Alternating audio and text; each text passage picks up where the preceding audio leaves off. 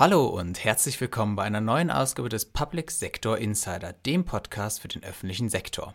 Mein Name ist Sven Rudolph und diese Woche sprechen wir mit Sarah Öztürk über das Modul F-Projekt der Stadt Hamburg, reden über die Gigabit-Strategien und kommentieren den Stand der Polizei in NRW.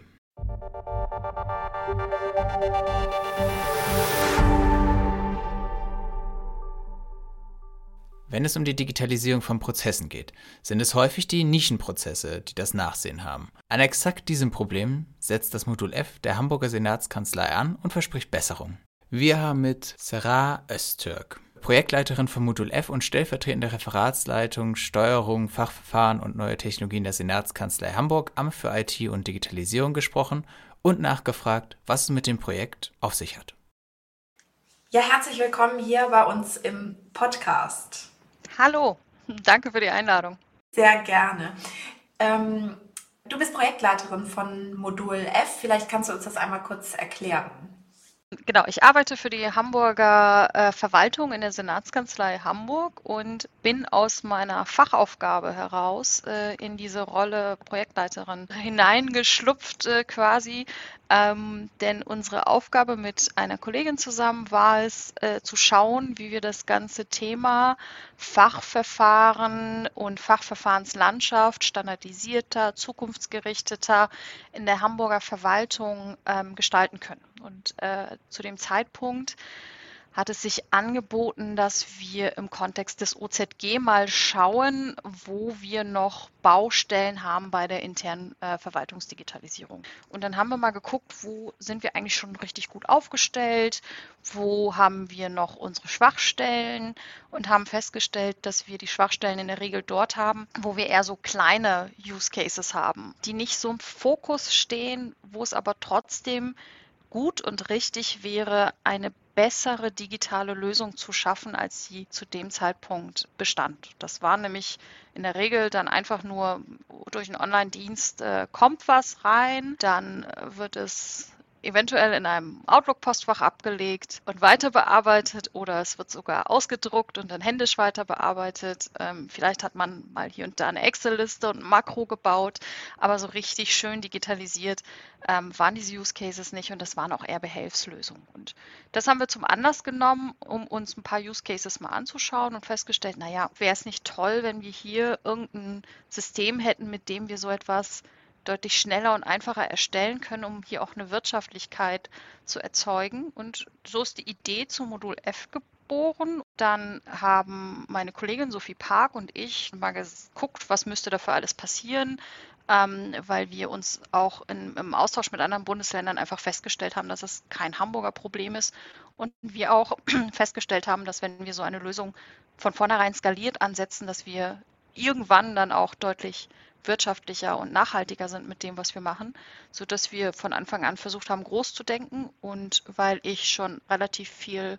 Projekterfahrung habe und schon einige Infrastrukturen in der Hamburger Verwaltung an den Start gebracht habe und über entsprechende Skills verfüge, bin ich dann die Projektleiterin geworden. Und was konkret leistet Modul F aktuell?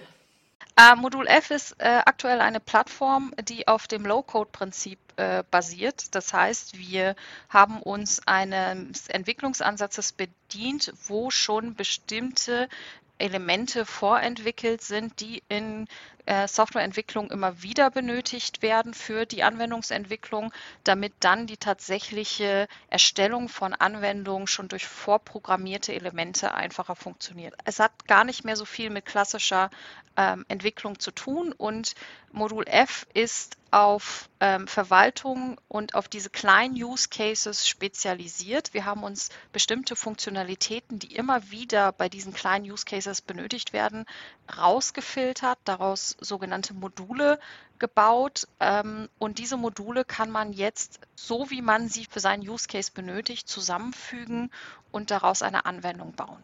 Wenn Online-Dienste ähm, weiterverarbeitet werden müssen, dann haben wir die Möglichkeit, mit Modul F Anwendungen zu bauen, wo eine Antragssachbearbeitung weitergeführt werden kann. Das ist dann eine Antragsdarstellung in digitaler Form, der Antragseingang, ähm, die Antragsprüfung zum Beispiel, ähm, eine Bescheiderstellung kann erfolgen, ein Vier-Augen-Prinzip kann hinzugefügt werden. Das heißt, erste einfache Fachverfahren kann man schon für die Antragssachbearbeitung mit Modul F wunderbar abbilden. Die Plattform ist ja auch auf dem Marktplatz für EVA-Leistungen nachnutzbar. Wird denn das schon stark frequentiert? Wir können heute stolz sagen, dass wir schon ganze, ganze eine Anfrage über den Marktplatz bekommen haben, ähm, aber relativ viele Direktanfragen. Ähm, das hat mich nicht so ganz verwundert, dass jetzt nicht der Sturm auf die Lösung sofort losgegangen ist. Und ich weiß aus eigener Erfahrung, ich bin ja auch schon seit 13 Jahren in Verwaltung, dass wir uns in Verwaltung so ein bisschen schwer tun, damit uns sofort für eine Lösung zu committen. Das heißt, wir wollen im Vorfeld immer erstmal ganz viel ausprobieren, anschauen, hm, was kann das und lohnt sich das. Wir haben zwar ein sehr, sehr großes Interesse im Moment an Modul F. Ähm, wir bekommen sehr viele Präsentationsanfragen, Anfragen auf eine Demo-Umgebung, ähm, damit die Kolleginnen das ausprobieren können. Was wir im Moment noch mit anbieten, ist auch, dass wir uns schon mal erste Use Cases anschauen und den Kolleginnen dann Beratung geben, wie das umsetzbar wäre. Ich glaube, dass so der richtige, wir nutzen jetzt wirklich Modul F und wollen es nutzen, ähm, von den Kolleginnen aus den unterschiedlichen Kommunen, ähm, Bundesverwaltung und Landesverwaltung erst so in zwei, drei Monaten losgehen wird. Das BMI hat ja die Plattform auch mit gefördert. Wie hat sich die Zusammenarbeit aus der Hamburger Senatskanzlei mit dem BMI gestaltet? Es ist sogar eine hundertprozentige Förderung durch das BMI erfolgt, ähm, aus, äh, als Infrastrukturprojekt aus den Konjunkturmitteln. Erstmal möchte ich an der Stelle bei, bei aller Kritik, die häufig gegen Bundesbehörden äh, stattfindet, einmal an der Stelle sagen, wie toll ich das fand, dass das BMI sich überhaupt ähm, auf das eingelassen hat, was wir da gemacht haben. Denn wir haben von vornherein gesagt, wir haben eine Vision, wir wissen, wo wir hinwollen, ähm, wir wissen, dass wir vieles davon schaffen werden, aber vielleicht wird das alles auch gar nicht funktionieren und äh, diese Idee wird vielleicht nicht klappen. Und dann hat das BMI uns gesagt, naja, hm, okay, dann macht mal bitte erstmal ein Konzept und schreibt mal erst so einen Projektplan in klassischer Form. Und dann haben wir gesagt, nee, das machen wir nicht, weil das ist nicht die Art und Weise, wie wir Projekte machen. Wir wollen gerade weil, weil wir hier mit einer Vision arbeiten und noch nicht so ganz klar in dem Vorgehen sind, möchten wir das Ganze agil machen. Und dann hat das, äh, haben die Kolleginnen vom BMI so ein bisschen gestutzt und gesagt, hm, das, so machen wir es eigentlich nicht, aber wir finden die Idee so gut, dass wir das jetzt einfach mal gemeinsam ausprobieren. Insofern hat das schon mit einem sehr positiven Gefühl aus meiner Sicht gestartet. Ähm, und wir haben von Anfang an äh, auf einer sehr guten Vertrauensbasis zusammengearbeitet. Es gibt ja auch noch ähm, die Spin-offs Modul F at Kommune und at Bundesbehörden. Was hat es denn damit auf sich? Ähm, ja, das sind äh, zwei Projekte, die quasi als Folge aus dem ursprünglichen äh, Projekt Modul F entstanden sind, weil wir haben natürlich geschaut, wie kann das ganze Thema weitergehen. Modul F hat Bundesverwaltung hat zum Ziel nochmal ähm, bundesspezifische Entwicklungen ähm, hinzuzufügen. Äh, das heißt, zu schauen, äh, wie kriegt man eine Bund-ID mit angekoppelt, ähm, was gibt es noch vielleicht für Herausforderungen, die eher im Bundeskontext stattfinden. Modul FL Kommunen hat einen etwas anderen Fokus, ähm, weil wir im Austausch mit den Kommunen, die schon, schon zur Projektlaufzeit festgestellt haben, dass es ganz gut wäre, wenn wir ein besonderes Augenmerk auf Unterstützung in Kommunen legen.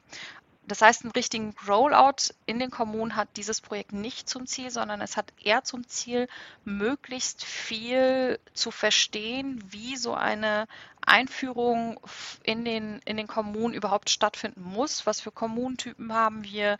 Ähm, wie muss man da vorgehen? Was sind die Besonderheiten? Was sind auch technische Herausforderungen, die hier vielleicht gegeben sind? Wie können wir möglichst viel Material zur Verfügung stellen, äh, damit auch, auch, auch so ein Selbstlernen und Selbsterlernen untereinander funktionieren kann? Modul F hat AdCommune hat auch zum Ziel, eine Community aufzubauen. Ähm, und zwar eine Community, wo dann eben auch Fachverfahren und Best Practices untereinander ausgetauscht werden. Und es hat ebenfalls zum Ziel zu gucken, was sind denn vielleicht Fachverfahrensbedarfe, die besonders häufig benötigt werden, die wir schon einfach zentral entwickeln und direkt in die Plattform integrieren können, sodass sie nicht mehr an den unterschiedlichen Verwaltungen entstehen müssen. Ich meine, am Ende ist es ja in der Verwaltungsdigitalisierung auch so, dass ähm, egal was man entwickelt, dass es dafür ausreichend Schnittstellen braucht und auch Modul F wird ähm, die ein oder andere Schnittstelle benötigen. Gibt es da genügend zwischen Modul F und dem Rest in Anführungszeichen, sag ich mal? Definitiv noch nicht. Natürlich kann man jetzt schon ganz viele Schnittstellen dazu entwickeln und dazu definieren. Ähm, das ist aber nicht das, was wir uns bei Modul F wünschen und vorstellen, sondern was wir viel lieber hätten, ist, dass auch dieses Thema Schnittstellen in modularer Form funktionieren kann. Das heißt, wir brauchen hier so eine Adapter, die wiederverwendbar sind. Und wir sind gerade dabei zu prüfen, wie wir genau so etwas hinbekommen, wie wir so etwas wiederverwendbar machen, dass es auch Sinn macht ähm, und auch funktioniert und äh, wollen nach und nach immer mehr Schnittstellen zu den gängigsten Systemen anbieten. Sehr gut. Ich wünsche viel Erfolg dafür und ganz herzlichen Dank, liebe Serda, für das Gespräch. Ich danke für die Einladung und äh, danke für die etwas anderen Fragen diesmal zum Thema Modul F. Wenn Sie am Projekt interessiert sind, hier noch ein kleiner Veranstaltungshinweis. Modul F wird auch auf unserem diesjährigen Nordländer Kongress mit einem Stand vertreten sein und freut sich sicher über Ihren Besuch. Digitalisierung und der Ausbau des Netzes sind ein schon lange andauernder Prozess in Deutschland. Um diesen nun endlich zum Abschluss zu bringen, wurde die Gigabit-Strategie ins Leben gerufen. Wie viel diese jedoch bringt, ist umstritten. Scarlett Lüsse hat sich mit den vielen Ebenen der Gigabit-Strategien auseinandergesetzt. Er spricht Paul Schubert. Deutschland ist, was Digitalisierung betrifft, noch immer nicht an vorderster Front, vor allem wenn man sich den europäischen Vergleich anschaut. Aus diesem Grund haben Bund und Länder mittlerweile eine sogenannte Gigabit-Strategie beschlossen, um den Ausbau von Glasfaser und 5G voranzutreiben und somit auch Deutschland zukunftsfähig zu machen. Dabei müssen natürlich die unterschiedlichsten Akteure und Ebenen zusammenarbeiten. Aber so sein Ding. Unterabteilungsleiterin Digitale Infrastruktur im Bundesministerium für Digitales und Verkehr zieht nach circa einem Jahr schon eine positive Bilanz. Sie erzählte in einer Diskussionsrunde auf neustart.org, dass die Gigabit-Strategie auch eine Austauschplattform sei, in der Bund, Länder, Kommunen und die Branche zusammenkommen. Dort würde man darüber reden, wie der Gigabit-Ausbau weiter vorangetrieben werden kann. Die Austauschrunden gäbe es dabei sowohl auf Staatssekretärs- als auch auf Fachebene, erläuterte Ding. Trotzdem ist Deutschland immer noch kein Glasfaserland, wie das Statistische Bundesamt titelt. Im Vergleich zu anderen Ländern auf der Welt haben wir hier noch ziemlich wenig Glasfaseranschlüsse im Gebrauch. Das liegt unter anderem aber auch daran, dass circa für ein Viertel der Deutschen Glasfaser schon zur Verfügung stände, der tatsächliche Mehrwert für den teureren Anschluss aber noch fehlt. Denn für Homeoffice, Videocalls und diverse Streaming-Anbieter reicht das vorhandene Internet vielerorts bereits aus. Es fehlen die wirklich internetintensiven Anwendungen, um eine gesteigerte Nachfrage für Glasfaserverbindungen zu schaffen. Dies sei aber kein Grund, den Ausbau deshalb zu verlangsamen, wie Dr. Walter Fischedick, Abteilungsleiter Digitalisierung, Wirtschaft und Innovation in der Hessischen Staatskanzlei, findet. Der äh, Bedarf daran steigen und auch der Verbraucher sehr schnell zuschlagen und sagen, das ist mir allemal wert, ich will jetzt diese oder jene Anwendung unbedingt haben und dann wird er auch dafür zahlen wollen. Das ist aber keine Entschuldigung, äh, langsam vorzugehen, denn das kann sehr schnell gehen. Es muss nur ein entscheidendes, sagen wir mal, ein Google Glas oder eine Apple Glas oder was auch immer so marktkonform gestaltet sein, dass der Kunde am Ende das auch haben möchte. Zeitgleich gibt es aber auch pessimistische Stimmen, die der Meinung sind, dass Deutschland zu lange den Umstieg auf Glasfaser verschlafen habe und daher nun auch immer noch zu langsam handele. Gerade wenn Deutschland wettbewerbsfähig bleiben möchte, was Digitalisierung angeht. Gegenstimmen antworten, dass das Problem schon längst erkannt wurde dass aber noch kein richtiger Weg gefunden werden konnte, um das Problem zu lösen. Ähnlich verhält es sich mit der allgemeinen Digitalisierung, wie der Geschäftsführer des Verbandes der Anbieter von Telekommunikation und Mehrwertdiensten, Jürgen Grünzner, meint. Einer meiner Chefs hat mal einen super Satz gesagt, aus einem schlechten analogen Prozess wird, wenn ich es nicht richtig mache, auch ein anderer schlechter digitaler Prozess. Und es geht nicht nur um Digitalisierung, aber Digitalisierung ist eine Chance, die Prozesse auf die Probe zu stellen und neue Ideen zu haben, wie ich Prozesse miteinander verknüpfe. Digitalisierung heißt eben nicht, ja, das machen wir in allen Bereichen, alles muss digitalisiert werden und man ist immer in diesem in diesem Silo-Denken. Aber Digitalisierung heißt ja Neues erfinden. Mit Digitalisierung andere Prozesse zu schaffen, neue, einfachere Prozesse, und nicht nur Prozesse, sondern Digitalisierung schafft eine neue Welt. Und wir sind dabei, eine analoge Welt in eine digitale zu übertragen. Und das ist ein Grundfehler in Deutschland. Ein Schritt in die richtige Richtung könnte daher auch durch mehr Transparenz erreicht werden.